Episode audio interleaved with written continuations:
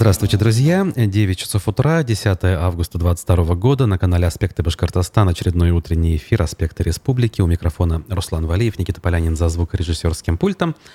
Смотреть и слушать нас вы можете в YouTube, ВКонтакте и в Одноклассниках, а также после завершения трансляции в формате аудиоподкастов вы найдете нас также на самых разных площадках. А, сервис э, Mave, а также Google подкасты, Apple подкасты, Spotify, в группе ВКонтакте также в аудиоформате, в Телеграм-канале. То есть все возможности для того, чтобы смотреть и слушать у вас есть. А также есть возможности ставить лайки и нас поддерживать этим самым способом для того, чтобы расширять аудиторию. Плюс и материальная поддержка также возможна. Для этого сервис Boosty доступен э, к вашим услугам а, по ссылке в описаниях ко всем нашим трансляциям. Пользователь Баллу пишет нам «Доброе утро». Да, и вам того же э, желаю. Сегодня уже среда, середина рабочей недели. В общем, э, события разворачиваются, и нам поэтому есть о чем поговорить в ближайшие полчаса. Это будет обзор прессы с фрагментом программы «Аспекты мнений». Вчера гостем данного эфира был политтехнолог Андрей Потылицын. А после мы сегодня надеемся по видеосвязи э, состыковаться и переговорить уже, наконец, с э, помощницей главы Республики Татарстан Олесей Балтусовой на тему, э, скажем так, градостроительства, если говорить в общем, если говорить э, узко, то на тему сохранения архитектурного градостроительного наследия, так сказать. Вот. А, такой у нас план, поэтому пишите свои реплики, вопросы и комментарии в чате YouTube-трансляции. С удовольствием буду зачитывать ваши сообщения. Ну, а пока пора переходить к обзору прессы.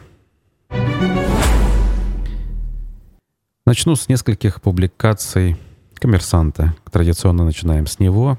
А, здесь а, основные, скажем так, информационные поводы вчерашнего дня – по факту закупки Башкирии пиксельных елок возбуждено уголовное дело. Наверное, помните, да? А, Еще, а, по сути, в 2018 году даже в некотором роде эта история началась. А, стали у нас на площадях города устанавливать новомодные пиксельные елки, такие искусственные, да, когда поверхность представляет из себя в некотором роде интерактивные экраны все шло неплохо, правда, задавались вопросом э, общественники, почему же, значит, вот эта закупка происходит довольно-таки экстренно, по высокой цене, без конкурсных процедур. И по жалобе Лилии Чанушевой, которая ныне находится под следствием, да, и тогда она была еще э, координатором тогда еще не запрещенного и не уничтоженного штаба Алексея Навального. Так вот, по ее запросу возбудилась у нас, насколько я помню, антимонопольная служба. И дальше дело начало раскручиваться. Так вот, сейчас второй отдел по расследованию особо важных дел Следственного комитета по Башкирии возбудил дело по факту мошенничества в особо крупном размере. Это часть 4 статьи 159 УК. А, значит, установлено, что в ноябре 2019 года все-таки, да, не 18 а, Хозяйственное управление при управлении делами главы Башкирии заключило контракт на 115 миллионов рублей с подмосковным ООО Clearlight Rus как с единственным поставщиком а, по поставке новогодних пиксельных елок в 8 муниципалитетов республики. Проверка показала, что сделка заключалась на неконкурентной основе по завышенной цене. Ущерб бюджету составил более 24 миллионов рублей. Да, вот в декабре уже 2020 года, через год, получается, после сделок антимонопольная служба по обращению э, Чанышевой значит, э, обязала Clearlight Rus вернуть в федеральный бюджет все 115 миллионов. Комиссия антимонопольного ведомства установила, что конструкции были поставлены из Республики Беларусь через трех посредников, в результате чего цена по контракту на 80% превысила цену производителя. То есть в Китае на Алиэкспресс условно было купить в практически пять раз дешевле, да? В июле 2021 года арбитражный суд Башкирии оставил решение УФАС о возврате денег в силе. Ну а возвращены ли деньги этой компании эм, и попросила ли компания вернуть эти самые елки, если они еще живы в том или ином виде. Э, это э, здесь не указано. То есть мы об этом пока точно утверждать не можем. Я помню, объясняла наше хозяйственное управление при э, управлении делами главы республики это тем, что у нас форс-мажорные, дескать, обстоятельства. И поэтому мы должны купить эти елки срочно и безотлагательно, чтобы порадовать, видимо, жителей республики. Уже неважно за какую цену. Но вот история не, не закончилась, так сказать, и может даже еще продолжиться, чего мы, конечно же, хотим. Тем временем жителю Ишимбая предъявили обвинение в повреждении мемориала, историю, которую мы вчера упоминали. А, значит, аж Следственный отдел след, Следственного комитета по республике предъявил 39-летнему жителю Ишимбая Борису Борисову обвинение в повреждении мемориальных сооружений, увековечивающих память погибших при защите Отечества или его интересов, либо посвященных Дням воинской славы России – есть, оказывается, такая специальная статья 243.4 э, Уголовного кодекса. В сообщении пресс-службы ведомства указывается, что в ночь с 6 на 7 августа обвиняемый, находясь в алкогольном опьянении в местном парке Победы, грубо нарушая нормы морали и общественной нравственности, выражая явное неуважение к обществу, повалил на землю информационные гранитные плиты – установленные перед военной бронетехникой и орудиями, повредив их и причинив ущерб мемориальным объектам.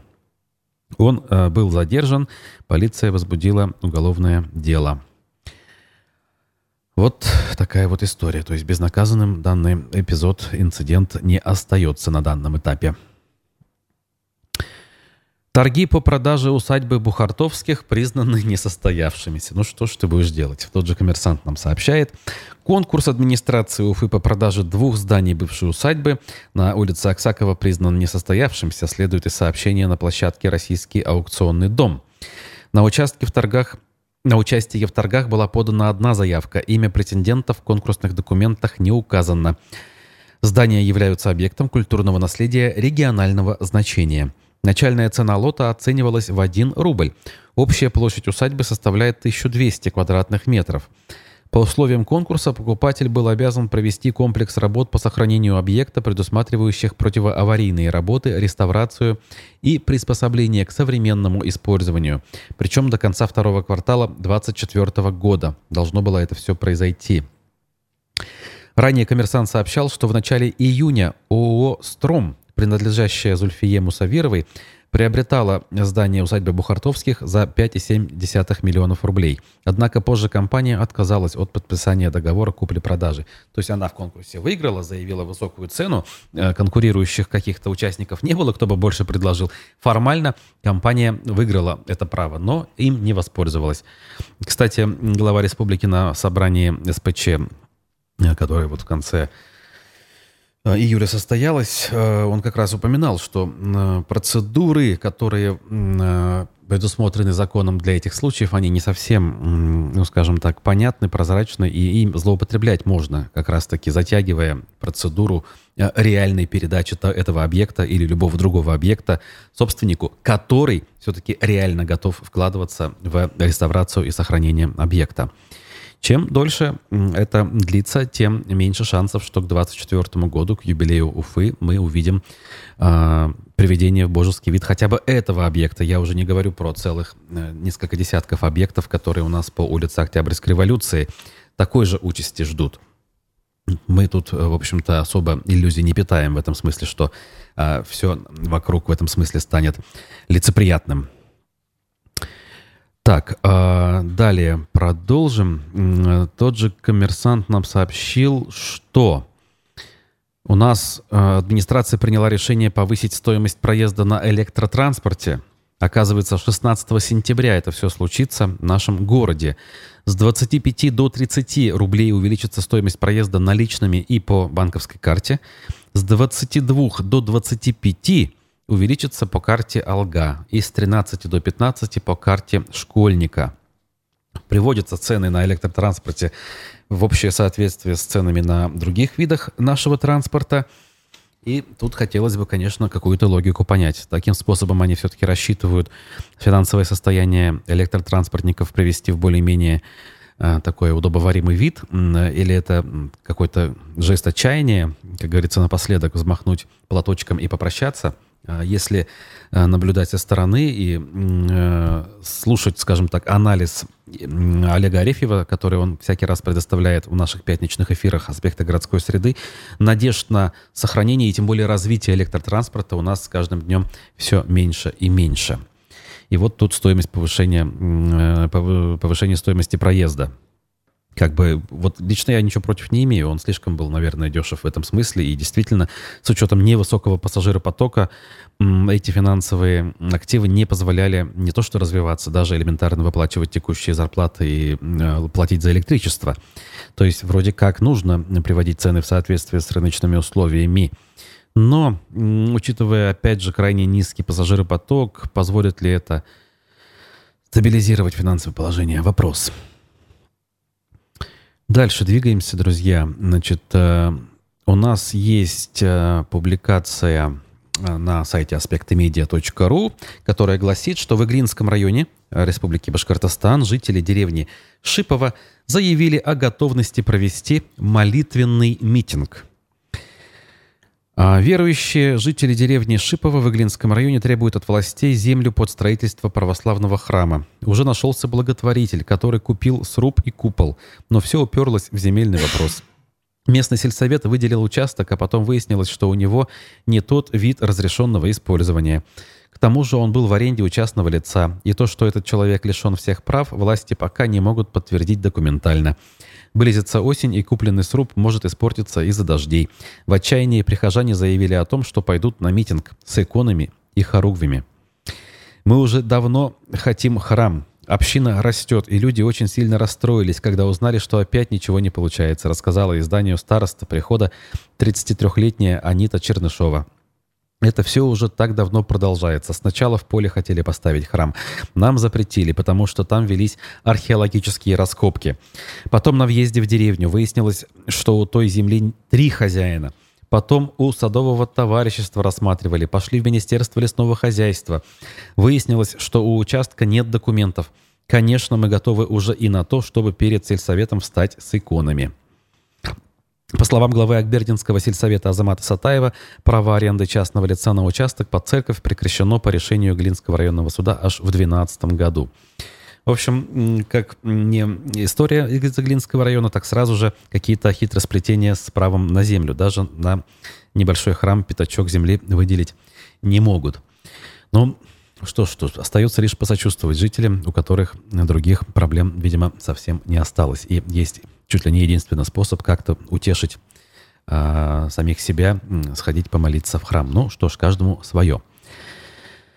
Э, гимнастку захейтили за фото на пилоне на вершине священной горы Юрактау в Башкирии. Это заголовок издания «Медиакорсеть». В одном из городских сообществ Стерлитамака в соцсетях был размещен весьма нетривиальный пост, пишет издание. В нем содержалась фотография, где на вершине Юрактау установлена специальная конструкция, шест или же пилон, на котором застыла девушка в ярком гимнастическом костюме. Обратите внимание, в костюме а не без каких-либо костюмов. Собственно, эта девушка по имени Александра Филоненко и выложила фото в группу, однако реакции комментаторов на необычное фото оказались весьма разнообразными судя по всему, негативными. А, значит, часть комментаторов разгневалась на спортсменку и сочла такой досуг на горе неприемлемым или крамольным. Что за срам на священном месте? Вопрос Евгения Зернова. Для чего сей высер? Почему нужно на горе это делать? В стриптиз-клуб, пожалуйста, написал мужчина в комментариях. Это уже другой пользователь. Неужели этим надо заниматься именно на Юрактау? В клубах нельзя, задалась вопросом э, жительница Оксана Никифорова. И читаю, в общем-то, глаза на лоб лезут, что плохого люди увидели в, в принципе, очень симпатичном перформансе. Никакого вреда горе не, не нанесено, и в конце концов а, жительница демонстрировала определенное искусство, да, то есть в некотором виде даже э, спортом это назвать можно, находясь в приличном виде и делая симпатичные фото. Вот это вот э, ханжеское отношение к происходящему, эм, к чему-то причем происходящему, и параллельно, э, значит, скажем так, совершение поступков, которые находятся совершенно в иной плоскости, это все то, что характеризует, к сожалению, многих наших сограждан. Да? Так называемые двойные стандарты — это наше все, все, на чем держится наше мироздание. И в этом смысле, конечно, сочувствие а, особо эти люди не вызывают. В данном случае вот лично у меня сочувствие вызывает все-таки если все соответствует действительности, как бы фотографии там и так далее, то именно данная девушка. Привлечь внимание э, достойное внимание к объекту природного наследия, туристическому объекту. Это правильно, это хорошо. То есть не все же э, вспоминать историю 2020 года, как защищали все Куштау. Не только этим должны быть славны эти места, эти достопримечательности и, может быть, даже священные объекты, если уж на то пошло. А мы дальше двигаемся. Э, сколько стоит мед из Башкирии в 2022 году и хватит ли его на всех? Э, медиакурсеть задалась вопросами и тут же в заголовок также вынесла решение. Будет мало. В этом году на сбор меда повлияли погодные условия. Первая половина лета выдалась холодной и дождливой, хорошая погода установилась только к середине июля. По словам пчеловодов, в этом году меда удалось собрать меньше, чем в прошлом, а за настоящим придется поохотиться. Относительно прошлых лет меда не очень много, это цитата пчеловода Егора. С липой в этом году не получилось, ее мало в меде, в основном разнотравье. Было тепло, травы хорошо цвели, и пчелки там мед собирали. Поскольку сборы получились не очень большими, многие пасечники могут поднять цены на свою продукцию, однако здесь оставят стоимость прежней – 2000 рублей за трехлитровую банку. Ничего себе прежней. Как бы, видимо, разные поставщики. По-моему, 1800 – это потолок, а можно и дешевле. А, тут некоторые сообщают, что и 2000 мало, 2300, 2500 за трехлитровую банку просят пасечники – и, значит, всякий раз ссылаются вот как раз-таки на некие погодные условия, которые, дескать, помешали собрать нормальный мед. Что-то засуха их не устраивает, немножечко дожди прошли в июне, тоже не устраивает. Вот не поймешь, да? Всякий раз нужно найти какой-то э, повод для того, чтобы э, создать видимость дефицита и искусственно задрать цены. По-моему, так. Не знаю, надеюсь, конечно, может быть, и ошибаюсь. И действительно, как бы правду говорят в этом смысле пчеловоды. Но создается впечатление, что именно так они пытаются лишь э, заработать дополнительных денег. Так, э, далее, далее, далее. Уфа-1. Власти Башкирии продвигают татарскую сеть АЗС «Ирбис». Она закупается у Башнефти и получает землю без торгов. Ну, не, не татарскую, наверное, а татарстанскую, надо бы правильно все-таки сказать, потому что национальной принадлежности у сети АЗС нет. Так вот, сеть Ирбис при поддержке местной власти набирает обороты в Башкирии, становясь таким образом фактически конкурентом Башнефти, делает вывод УФА-1. Буквально на днях 5 августа правительство республики объявило о том, что Ирбис намеревается до 2024 года открыть в регионе 12 объектов придорожного сервиса и автозаправок, инвестировав в это полтора миллиарда рублей. Будущие АЗС расположатся преимущественно в пределах Уфимского района, две из них в черте города. Одно из конкурентных преимуществ «Татар» на данный момент – более низкая цена топлива, в чем убедились корреспонденты УФА-1. Опять-таки, татар они, видите ли, имеют в виду. Татарстанцев, наверное, все-таки. Валерий тут пишет нам в комментариях, это они заранее цену набивают, видимо, соглашаясь с моим мнением по поводу пчеловодов. Ну вот как-то так. По-моему, все же, опять же, из тех вот знаний, что у меня есть, э, хуже всего с медом, когда проливные дожди, круглое лето, а не так, что есть небольшой период с дождями, а потом, в принципе, устанавливается нормальная погода. В общем, подробности э, сети заправок можете посмотреть. Тут э, и Хабиров присутствовал на одном из объектов, как минимум. И, в общем, все симпатично выглядит. И даже похоже, что это рекламная история. Что ж, ждем отзывов автолюбителей, как говорится, которые на себе испытают э, качество сервиса на данных объектов, объектах. Еще УФА-1 продолжает делать публикации, претендующие на статус расследований. Тут можно по-разному оценивать, считать ли это расследованием, но все-таки иногда любопытно. Кто из башкирской элиты живет в коттеджах на берегу озера Акманай под Уфой по соседству с Толкачевым? Это их заголовок. В общем, и дальше целая серия симпатичных фотографий, умозаключений, выкладок из каких-то значит, от, открытых источников. Не сказать, чтобы это как-то впечатляло с точки зрения «Вау, э, очень круто живут, а мы и не знали, и не догадывались». Но, в общем, э, есть тут кое-какие фамилии, более или менее значимые. Хотя, по большому счету, вот такого масштаба сооружения, они окружают э, большинство населенных пунктов, даже не городов, а даже сел, скажем, да, в республике. И э, особых удивлений не вызывают. Хотя, конечно, наверное, среднестатистическому россиянину с средним и ниже среднего достатком это все кажется эм, чем-то таким э, невозможным. Э, но и у нас люди, знаете, как-то особо не возмущаются на этот счет, считают, что каждому свое, и антикоррупционные расследования, скажем, той же команды Навального – которые раньше были и сейчас даже публикуются, они как-то не, вызывают живой реакции, возмущения, требования справедливости. Люди считают, что, ну что ж, как говорится, наворовали, молодцы, я бы на их месте то же самое сделал. Поэтому как бы коррупция у нас в этом смысле, она является частью национального менталитета. Что с этим поделаешь? Ничего, по крайней мере, пока. Так, глава Башкирии Ради Хабиров навестил добровольцев батальона Доставалова. То есть это уже второй батальон, который чуть позже был сформирован после первого, и он также его посетил.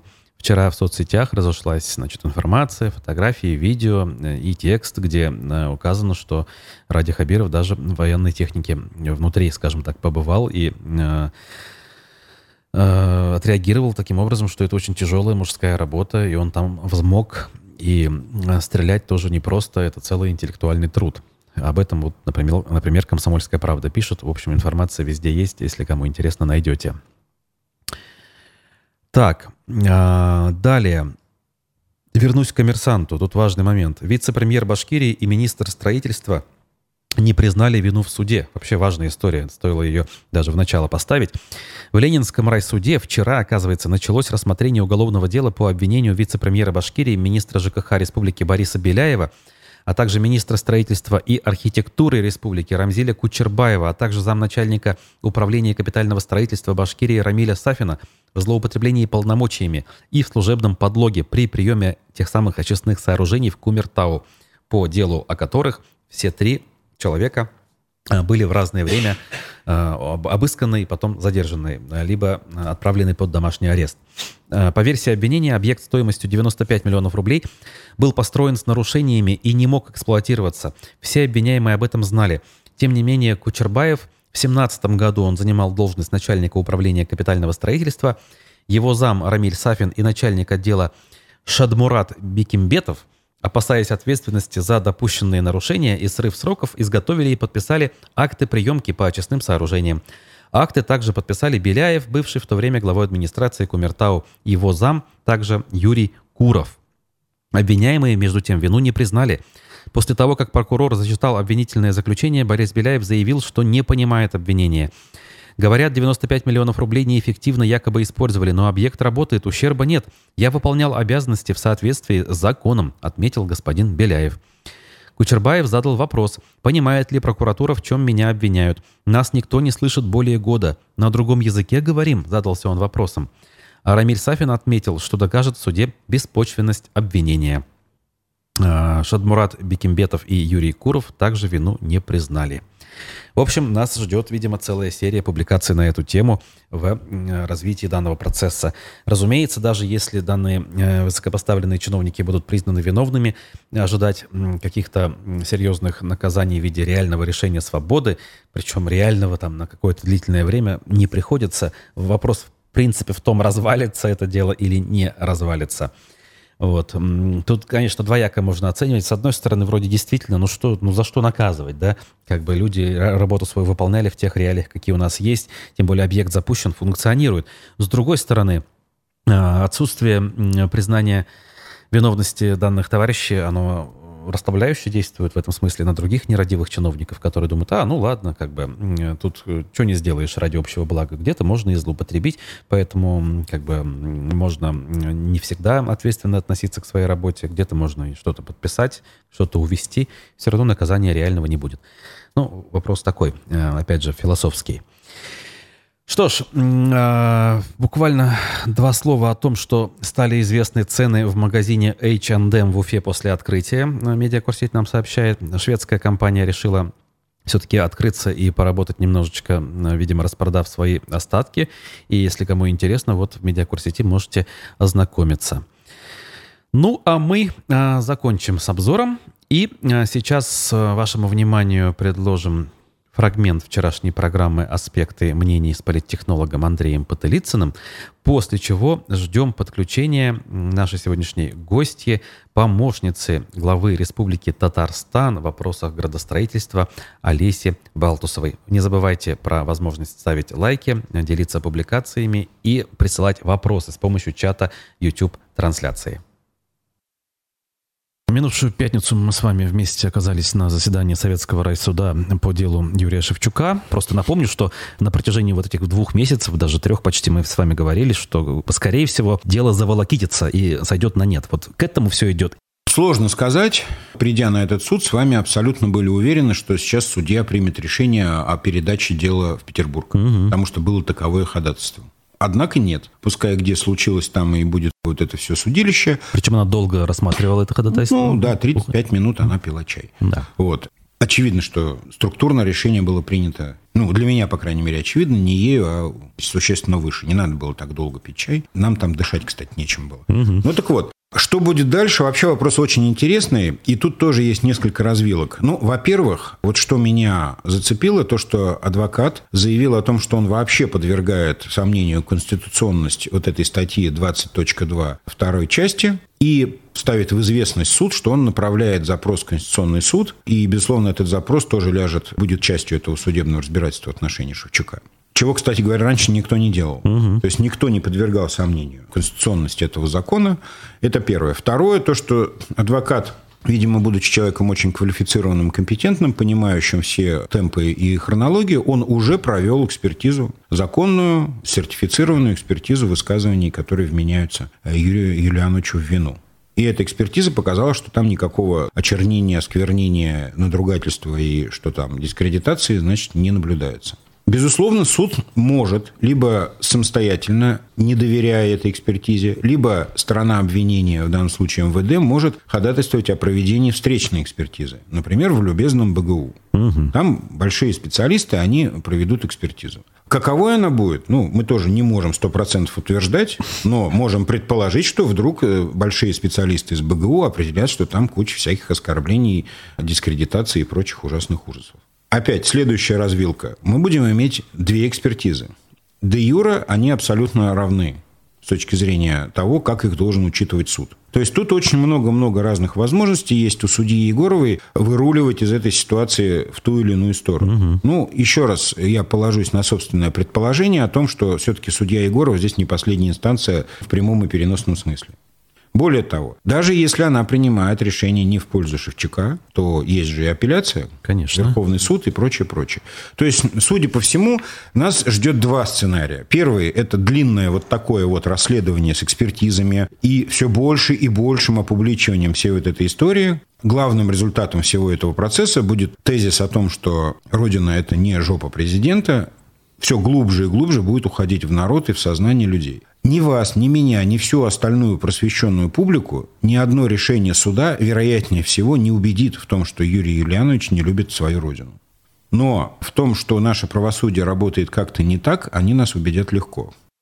Вот тут нужно властям задуматься над тем, насколько для них выгодно устраивать из этого суда длинное судилище Шапито и обсуждение для широкой общественности, или наконец-то сказать, ну ладно, мы ошиблись. А вернее сказать, ошиблись полицейские – которые, ну, как-то очень странно составляли протоколы дважды и с ошибками и прочее, прочее. Вот самым выигрышным вариантом для нынешних властей было бы списать все это на нерадивость полицейских, кого-нибудь лишить премии и на этом забыть об этом всем.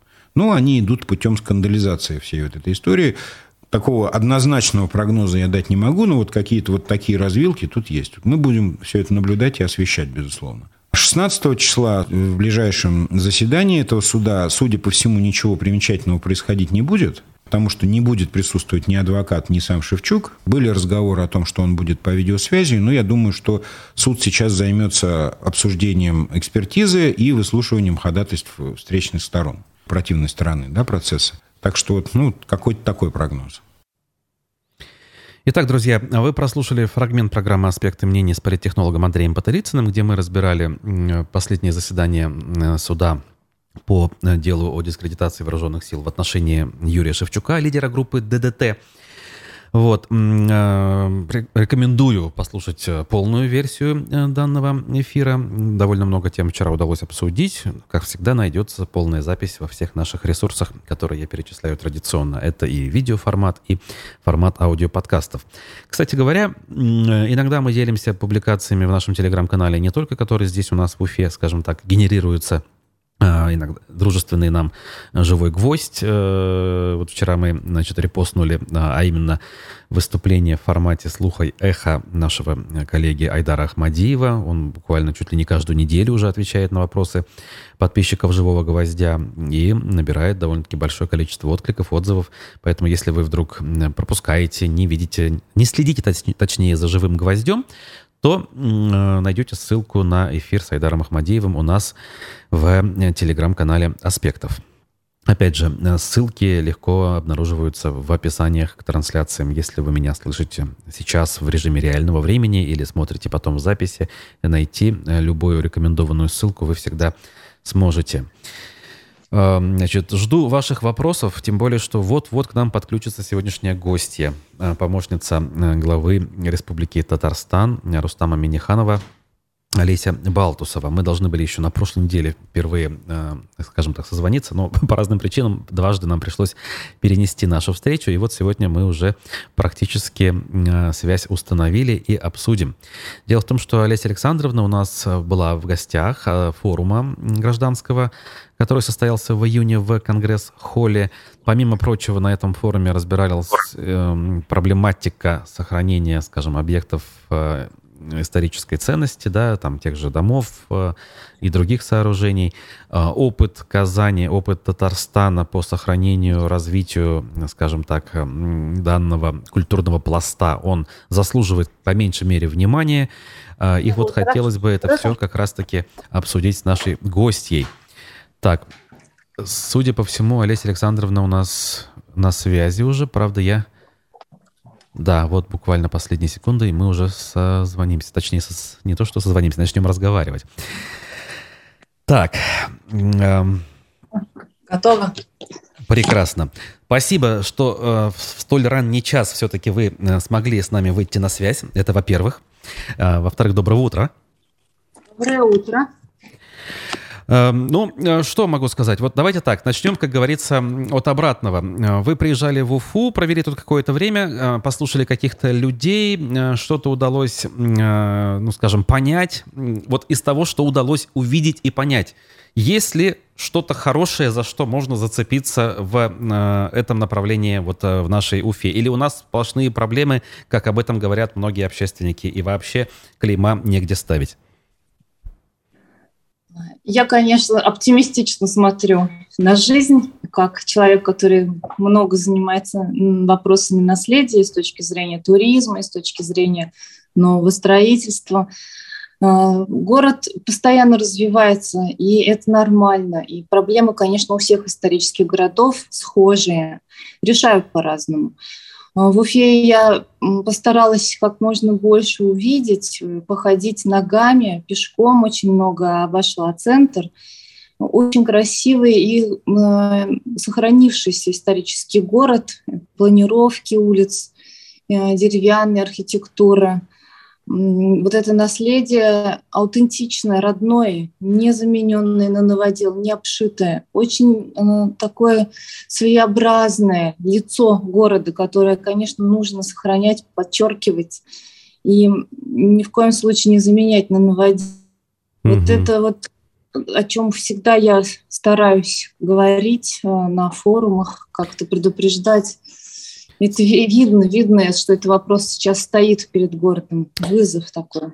В общем, так посмотришь, вроде и никто не спорит с этим, как бы сходятся во мнении там те же общественники, депутаты и там представители исполнительной власти. Но когда до дела доходит, у нас, извините, до дела не доходит. То есть э, говорится о том, что вот, пожалуйста, мы предоставляем э, на торги огромное количество этих самых объектов, там целую улицу у нас, можно сказать, предоставили, да, Октябрьской революции покупайте за, за рубль на торгах, вкладывайте деньги, дальше используйте, в общем, живите счастливо. Но по факту этот механизм ну, практически не работает. Мы знаем несколько случаев за много-много лет, которые на пальцах одной руки можно сосчитать, когда это все сработало. А, значит ли это, что данная схема ущербна, как, как минимум для Уфы не подходит, а, и надо что-то другое придумать? Вот если да, то что можно придумать? Вообще, конечно, нужно просто использовать разные механизмы. Что-то не получается, использовать другое. Вот э, мы же ведь эти форумы все, и то, что прошло в Уфе недавно, проводим специально для обмена практиками. И мы стараемся всегда из разных городов собрать практики, их послушать. Да, вот мы там несколько городов выступали, и я в том числе. Понятно, что вот э, есть подходы по такие предпринимательские, есть подходы чисто государственной политики в наследии. Ну, вот у Казани большой опыт, я рассказывала, то есть через что Казань прошла за последние ну, 20 лет, да, и за последние 10 лет особенно активно, когда у нас политика сохранения наследия четко обозначилась, и нужно пробовать все. Вот в Нижнем Новгороде, вот сейчас очень хороший пример Нижнего Новгорода. Я сейчас всем советую смотреть, как они себя ведут. Они расселили дома по программе «Ветхое жилье», так. но не оставили их без внимания брошенными и вскрытыми а передали ключи от города буквально, да, тем, кому не безразлично. Вот представьте, что лично вам угу. дают ключи и говорят, вот тебе, Руслан, э, там, да, вот вам э, ключи, вот вам квартал, в нем там 8 домов, э, вы теперь вот можете их там охранять, выстав, выставки в них проводить, праздники, фестивали, там, Суэрфест, что хотите. А мы, администрация, будем вам содействовать в этом.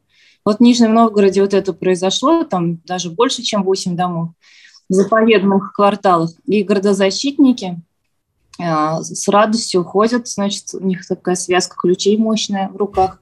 Они э, открывают эти дома, показывают, сохранили все. То есть жители вышли и оставили все как было, да, то есть они там даже мебель многие не забрали, а мебель э, интересная, да, там столетняя сохранилась.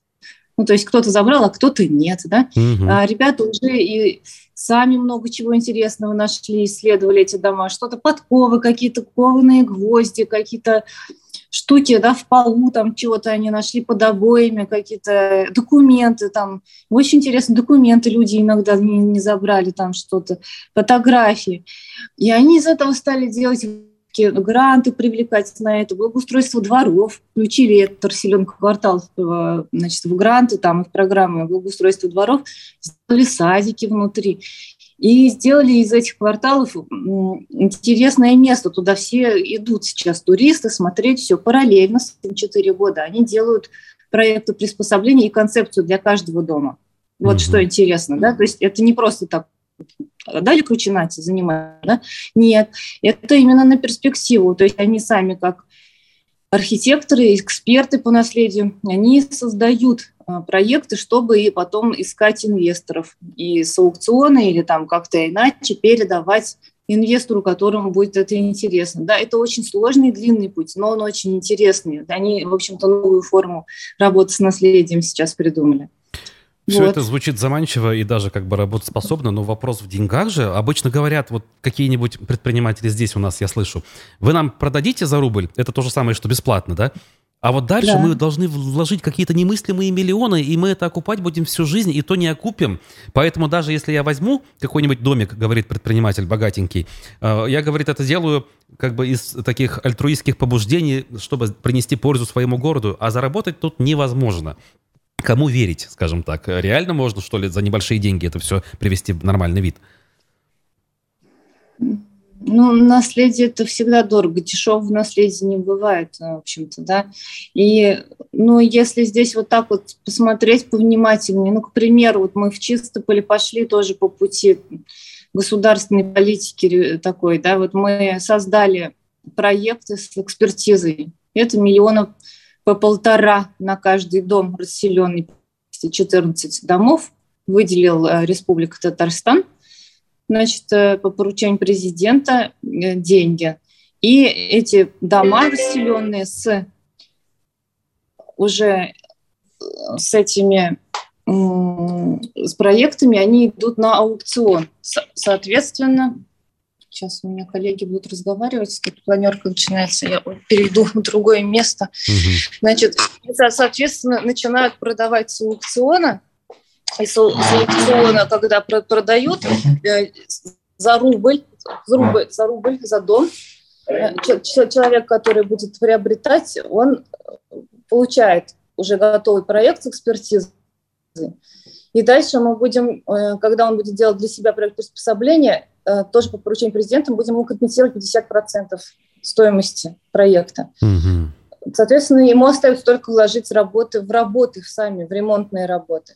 Но отремонтировать дом, там, 200 квадратных метров, а, небольшой, да, в Чистопольске. Вот в Уфе тоже такие дома есть, я посмотрела там у вас на, на улице Октябрьской да. вроде бы, да? Октябрьская революция, вот. да, та самая. Да, Октябрьская революция. Это небольшие дома, это не так дорого на самом деле. Это не особняк в стиле модерн, там кирпичный с всякими орнаментами, да, нет, попроще. Вот такие жилые дома, их проще гораздо ремонтировать, гораздо mm-hmm. проще. То есть надо тут э, более подробно смотреть в сметы строительных работ и не демонизировать. Вот типа, позиция демонизирования наследия, она все губит вообще.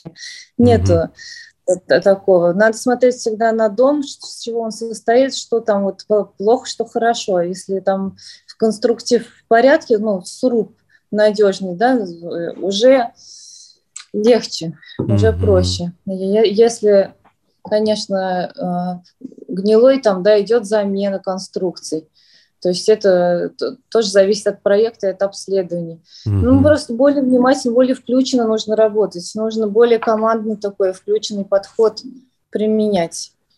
Вот, судя по всему, как бы у вас в Казани, как минимум, именно в этом направлении и идет движение. Насколько я знаю, вы раньше были общественницей, да, то есть не имели отношения к республиканской власти никакого отношения, но на уровне президента, лично президент тогда еще, да, э, Миниханов вас заметил и предложил вот стать помощницей, и теперь вы работаете как бы в одной команде. Все так же? Да, уже 11 лет я работаю в аппарате президента советником Рустама Нургалевича Миниханова. Угу. До этого я занималась туризмом, была журналистом, в СМИ работала и водила экскурсии по Казани, по, по городам Татарстана. То есть Но это даже это... не год, не два, 11 лет. Вот хотелось бы понять, то есть неужели а, у вас это работает? То есть не просто какой-то момент э, осеняет э, президента, а давайте-ка мы вместе, но реально дальше что-то происходит. Потому что я боюсь, что вот по моему опыту, не личному, а вот по опыту, скажем, каких-то знакомых, я сужу следующим образом.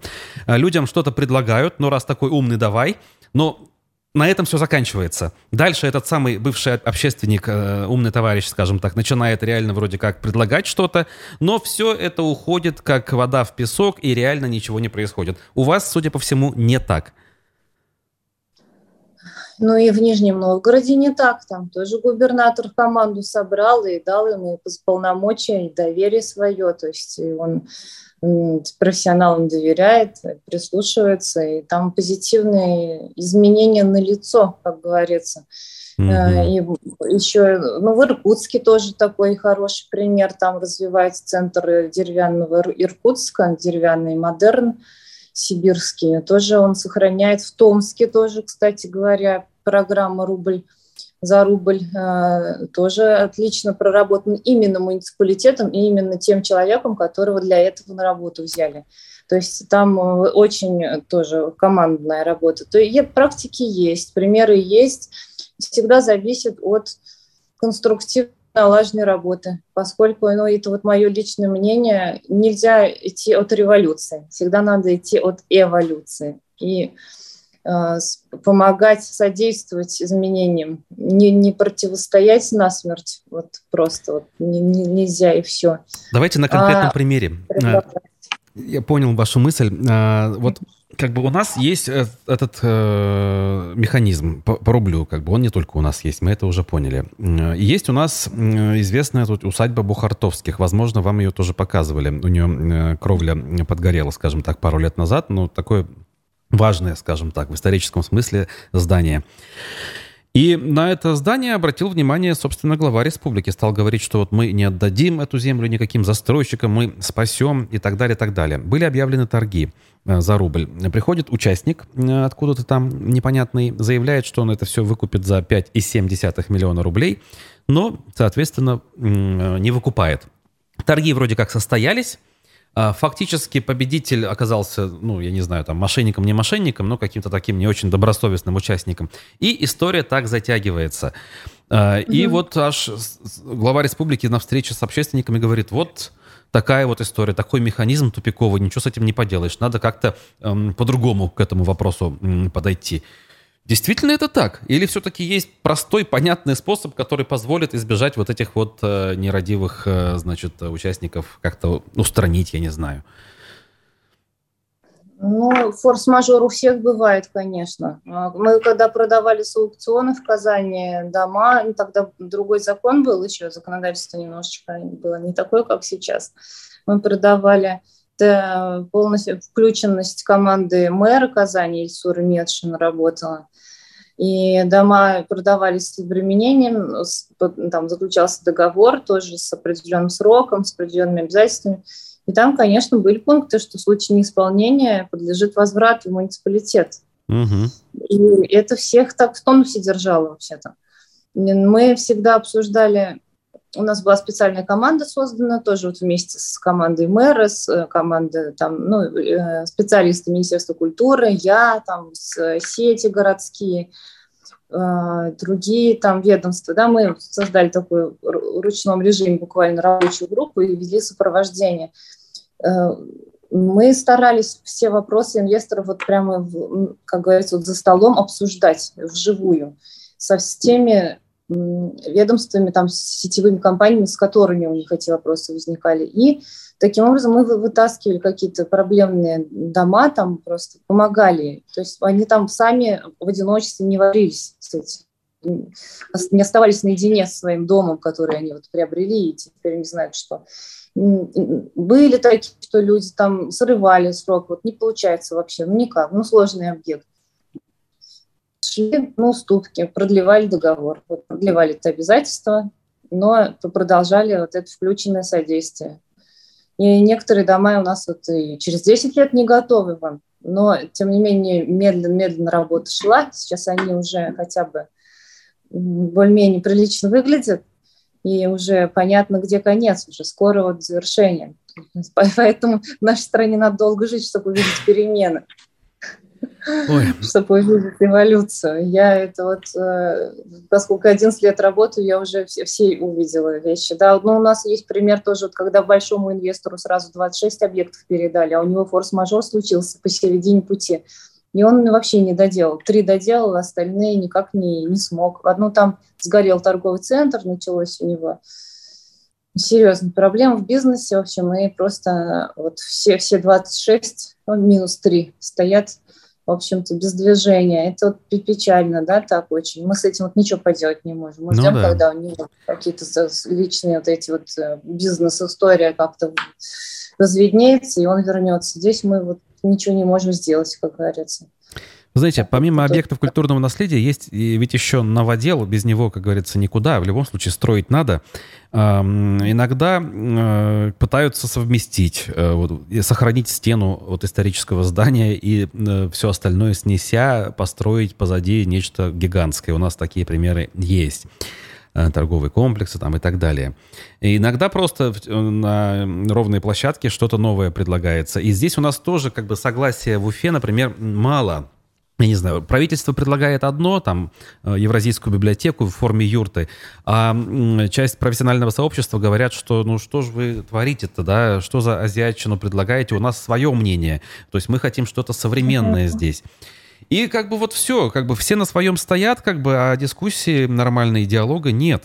Э, это вот как вы видите? У вас так же или все-таки как-то оно по-другому работает? Должно работать? Может работать?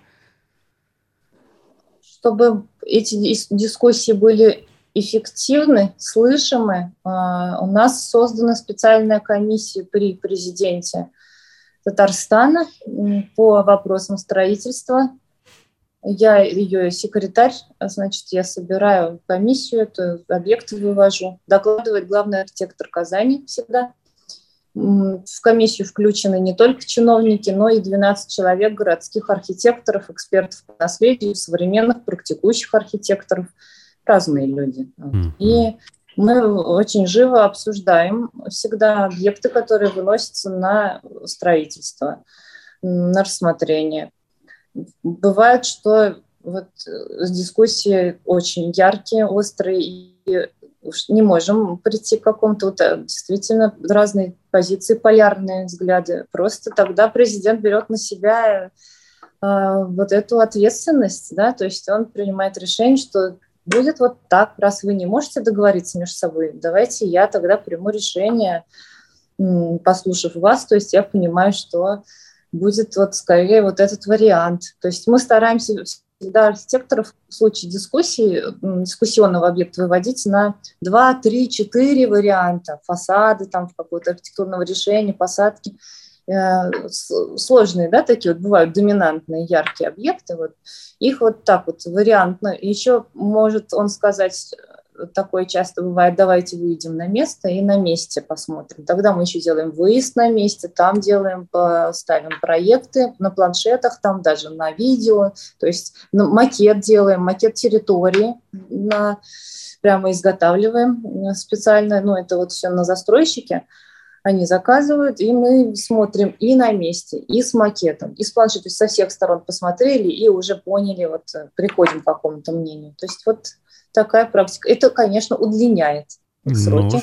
Ну что, это Но не страшно. Это того стоит того стоит. А вот, слушайте, по мечети, новая мечеть э, очень гигантская планируется на пустыре, скажем так, возле вот этого центра в виде казана, если я правильно понимаю, да? Не ошибаюсь же? Насчет территории? Там нет, нет решения пока. Нет, не около Казани. По соседству, где парк раньше был, парк аттракционов, вот на его месте решили строить. Но после конкурса там два первых места, и пока решения нет, какое будет окончательно. А, ну это вот как Я раз та самая история, да? Где предстоит вот это все, то, что вы сейчас ну, перечисляли? Ну, и не совсем там все-таки граница исторического поселения, это новый район, новое совершенно все. И там э, жюри очень серьезное. Я, я в жюри не вхожу, то есть там я, я даже вот не знаю, что будет дальше, потому что выиграла, вот я была на презентации, два перпендикулярных, совершенно разных проекта, занял первое место. Один такой хай-тек, а другой такой более конструктивизм. Такой. Ну вот хай-тек, он самый распространенный, по крайней мере. Я вот сейчас гуглю, и кругом эта фотография с этим стеклянным куполом огромным и минаретами в виде шпилей. Ну, Люди обсуждают, жюри обсуждает, пока не опубликованное решение окончательное. Угу. Конечно, на фоне того, что у нас не могут в течение 16 лет э, объект на проспекте Салавата Юлаева достроить, какой бы ни было там, тут уже нет споров, хай-тек, не хай-тек, проект большой, небольшой, какой-нибудь. Казань вон продолжает как говорится, конструктивно в этом направлении двигаться. Все-таки, на ваш взгляд, как это удается? В чем главный секрет, что ли, главная изюминка, что вроде в равных условиях находятся города, республики, но вот где-то работает, а где-то не очень работает? Ну, у нас была всегда яркая цель. А, у нас сошлось, сошлось много все-таки сил, да, то есть городозащитные войска, которые тогда ярко выступали, мы защищали в девятом, в десятом году от застройки Центральный парк, Черное озеро, мы защищали там другие объекты от сноса, а, близилась универсиада, и э, большое количество домов еще после программ «Ветхое жилье» стоял пустующие и много пустующих участков, где снесенные кварталы старые были. Э, и надо было, конечно, город приводить в порядок. То есть сошлось все тогда, что нужно было уже плотно заниматься городом, предметно, руками, ногами ходить, прямо все вникать. И сошлось. То есть ну, действительно, когда меня взяли на работу и обновления там в других министерствах произошли, и цель была именно сосредоточиться на развитии центра Казани. Эм, и мы, конечно, вот к универсиаде успели более-менее хорошо подготовились. Потом это был чемпионат мира, там, в 2015 году водных видов спорта, в 2018 год чемпионат по футболу, да. И мы всегда, поскольку принимаем высоких гостей, первые лица приезжают, э, там, стран, нашей страны. И мы, конечно, очень-очень готовились и по общественным пространствам, и по наследию, и по новому строительству. Э, и команда работала э, четко, то есть подотчетно лично президенту, включенность мэра абсолютная. Поэтому из такой вот смены как бы кадров не было. То есть все, кто вот тянул город, они это и работают, работали в этом направлении. Поэтому тут вот э, сила воли, как говорится, политическая да. воля, наша священная корова, и что если она есть, все получается. Вот так вот, наверное, это самое главное. Что ж, в общем, примерно так и представлял. Спасибо вам а, большое. А, желаю, как говорится, дальнейших успехов а, в этой важной и при этом интересной, э, хоть и нелегкой работе. Вот. Э, надеемся, что опытом с нами и дальше будете делиться. Возможно, этот опыт все-таки будет э, более востребован у нас, нежели к данному моменту, скажем так, происходило и было. Вот. И напомню нашим зрителям, что в гостях аспектов республики была э, советница э, президента республики Татарстан. Все-таки президента или главы? Как правильно называть на сегодняшний день? Пока президент с января там вступает в силу. Все-таки президента тогда, да? скажем, города Республики. Татарстан Рустама Миниханова, Олеся Балтусова была с нами. Олеся Александровна, еще раз благодарю. Всего доброго, хорошего вам Спасибо дня. Спасибо большое. Спасибо, всего доброго. Так, ну что ж, э, мы тем самым будем заканчивать как таковую нашу программу целиком. Э, спасибо, друзья, э, тем, кто был с нами. Не забывайте читать, комментировать и лайкать все публикации аспектов в телеграм-канале. Участвуйте в дискуссиях. Вот, тем самым мы будем понимать, что наиболее важным и интересным кажется для вас. Зовут меня Руслан Валеев, Никита Полянин был за звукорежиссерским пультом. Услышимся в эфире. Хорошего дня.